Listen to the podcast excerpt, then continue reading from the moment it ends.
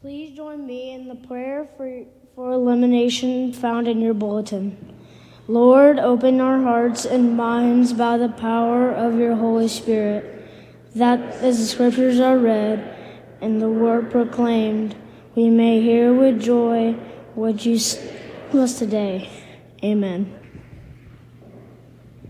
John the Baptizer appeared in the wilderness, proclaiming a baptism of repentance for the forgiveness of sins and people from the whole Judean countryside and all the people of Jerusalem were going out to him and were baptized by him in the river Jordan, confessing their sins.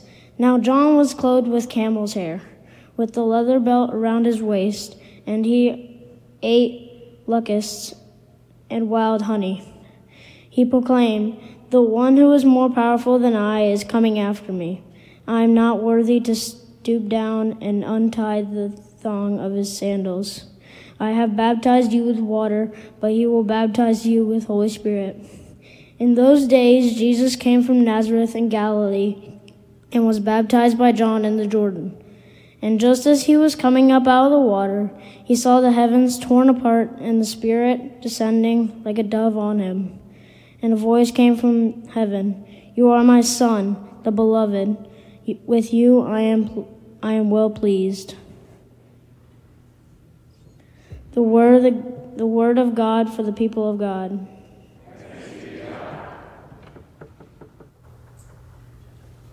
I'd like to have a moment with the children. If you are here in the sanctuary and you want to come join me up here, I'd love to see you. And if you're worshiping from home, just get a little closer to your screens and we'll have a few minutes together. Good to see you this morning. What do you think it's going to snow? You think? I saw, I saw you saw snow clouds on the way. Yay! I do like some snow. What? Why is there a fountain? We'll find out. Yeah, that's a good question. Why is there a fountain? Because today we're talking about baptism. And baptism has water. So we wanted to hear and to see the water during the whole service today. Well, I'm so glad to see you this morning. Today we are talking about baptism, and we just heard the story about when Jesus was baptized. And when Jesus was baptized, there was a voice from heaven that said, You are my beloved. Now, beloved is a word we might not use very much. But what it means is you are loved.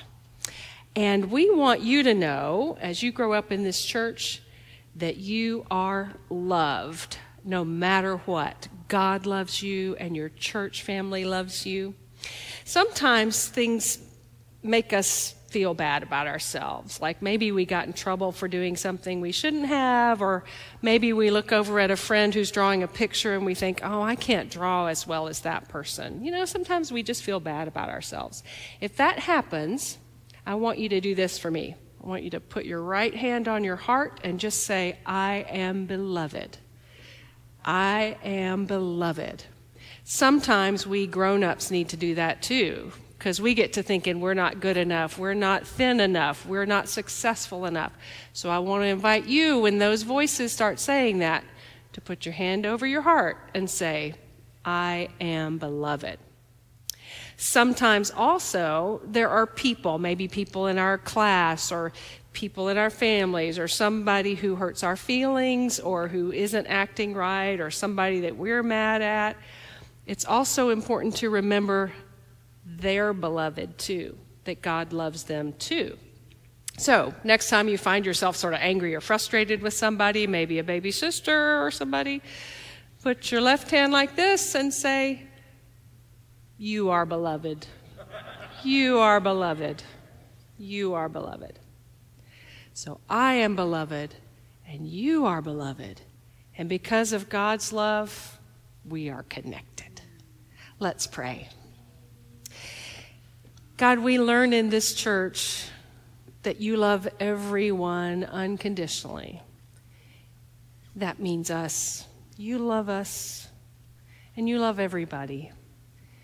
Even when it's hard to get along sometimes, when it's hard to love each other, Thank you for this church family where we can come and be reminded that your love is big enough to hold everybody. In Jesus' name we pray. Amen. Okay, beloveds, three, four, and five year olds can go to children's church. And if you're older than that, you can go back and sit with parents or friends. Thanks for listening.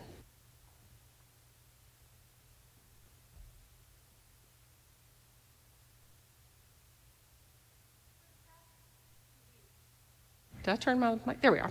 For the past few weeks, we have been hearing stories about Jesus' birth and Jesus' childhood. The season of Advent led us into the stories of Jesus' birth. We heard Mary's song as she was waiting to give birth to Jesus. Then we heard the story on Christmas Eve of the shepherds coming to visit the manger.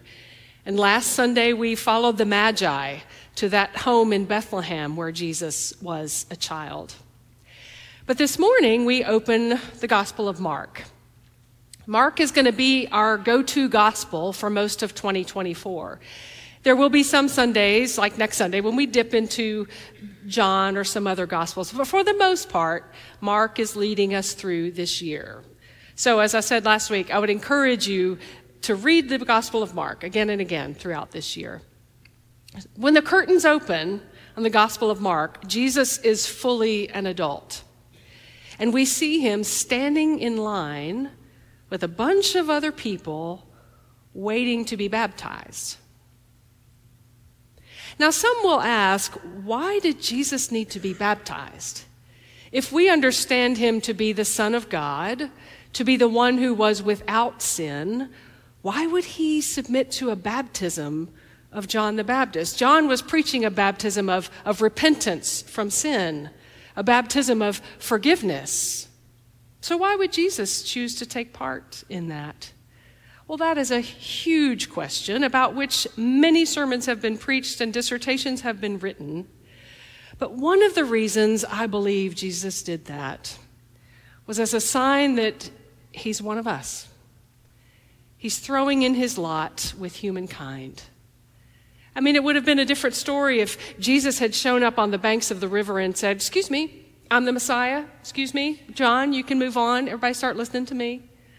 Or if he cut in line to say, Y'all need to get behind me because I am the Son of God. But he didn't do that.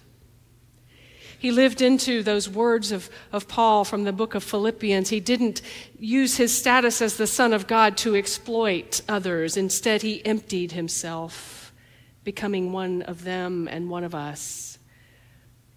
So we see in the moment of his baptism, all humankind, our collectiveness, lived out in Jesus. Now, he did get a special moment, though. Yes, he was one in the crowd, but when he came up out of those waters of baptism, the heavens were torn open, and a dove, the Holy Spirit, like a dove, descended upon him. Now, the different Gospels give different accounts of what this was like and who said what to whom, but in Mark's Gospel, it is a voice speaking to Jesus. It is as if the voice of God is whispering in Jesus' ear, You are my Son, the beloved, and I take such delight in you. Now remember, this is before Jesus has even said a word in Mark's gospel. He hasn't healed anyone who was sick. He hasn't cast out any demons. He hasn't preached his first sermon. He hasn't done anything. He just is who he is.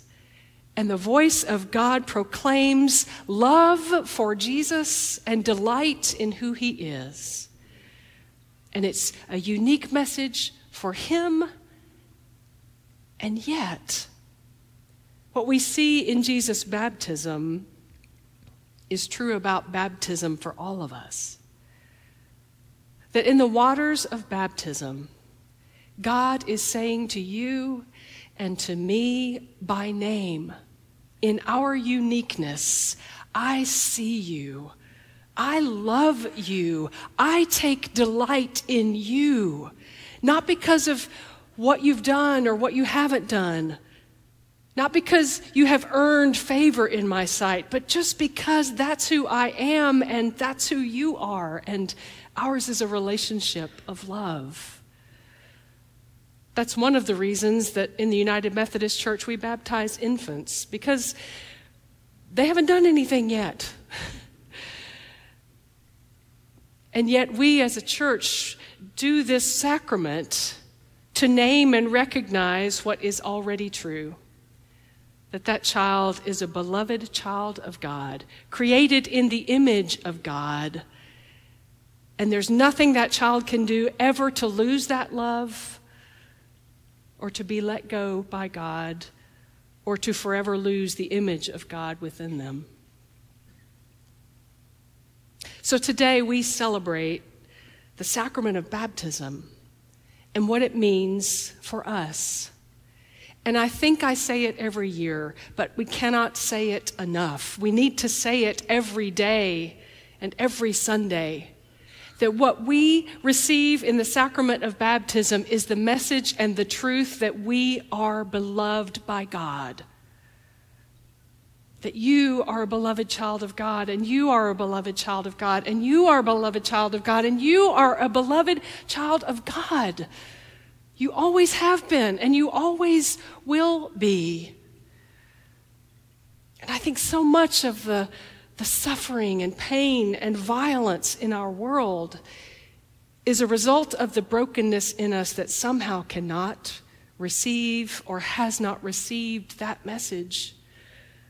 I think the most arrogant bullies around us are those who are hiding a deep sense of insecurity and unworthiness. I think wars are fought by people who don't feel loved. And so let this be a place where you hear that again and again and again, and you never have to doubt that you are loved by God. And so is everyone else. God loves you uniquely for who you are. And God loves each human being uniquely because of who they are. Every person ever born on the earth was created in the image of God. And that means that the, the man sitting in solitary confinement at Riverbend Prison right now because he started a fight yesterday is my brother and the woman who hasn't woken up yet because she took too many drugs last night and is lying on the floor is my sister. And the child who goes to school hungry tomorrow and goes home hungry tomorrow is my child. And the legislators who want to cut off the funding for those schools so that those children will have more food are my brothers and sisters and siblings. The truth is, in the waters of baptism, we are reminded that we're all in this together. That we are all one family. We are all connected. That there's just a thin veil. And if it were ever to lift, we would see the shining image of God in each and every one, the belovedness of each and every one. And yet, I forget that. Why do I forget that? Why do I look at my brother, my sister, my neighbor, my sibling and forget that they are just as loved by God as I am, that they matter to God just as much as I do? Why do I look on others with contempt? Why do I want to exclude others so that I feel more included? Why? Why do we forget? I think the world wants us to forget.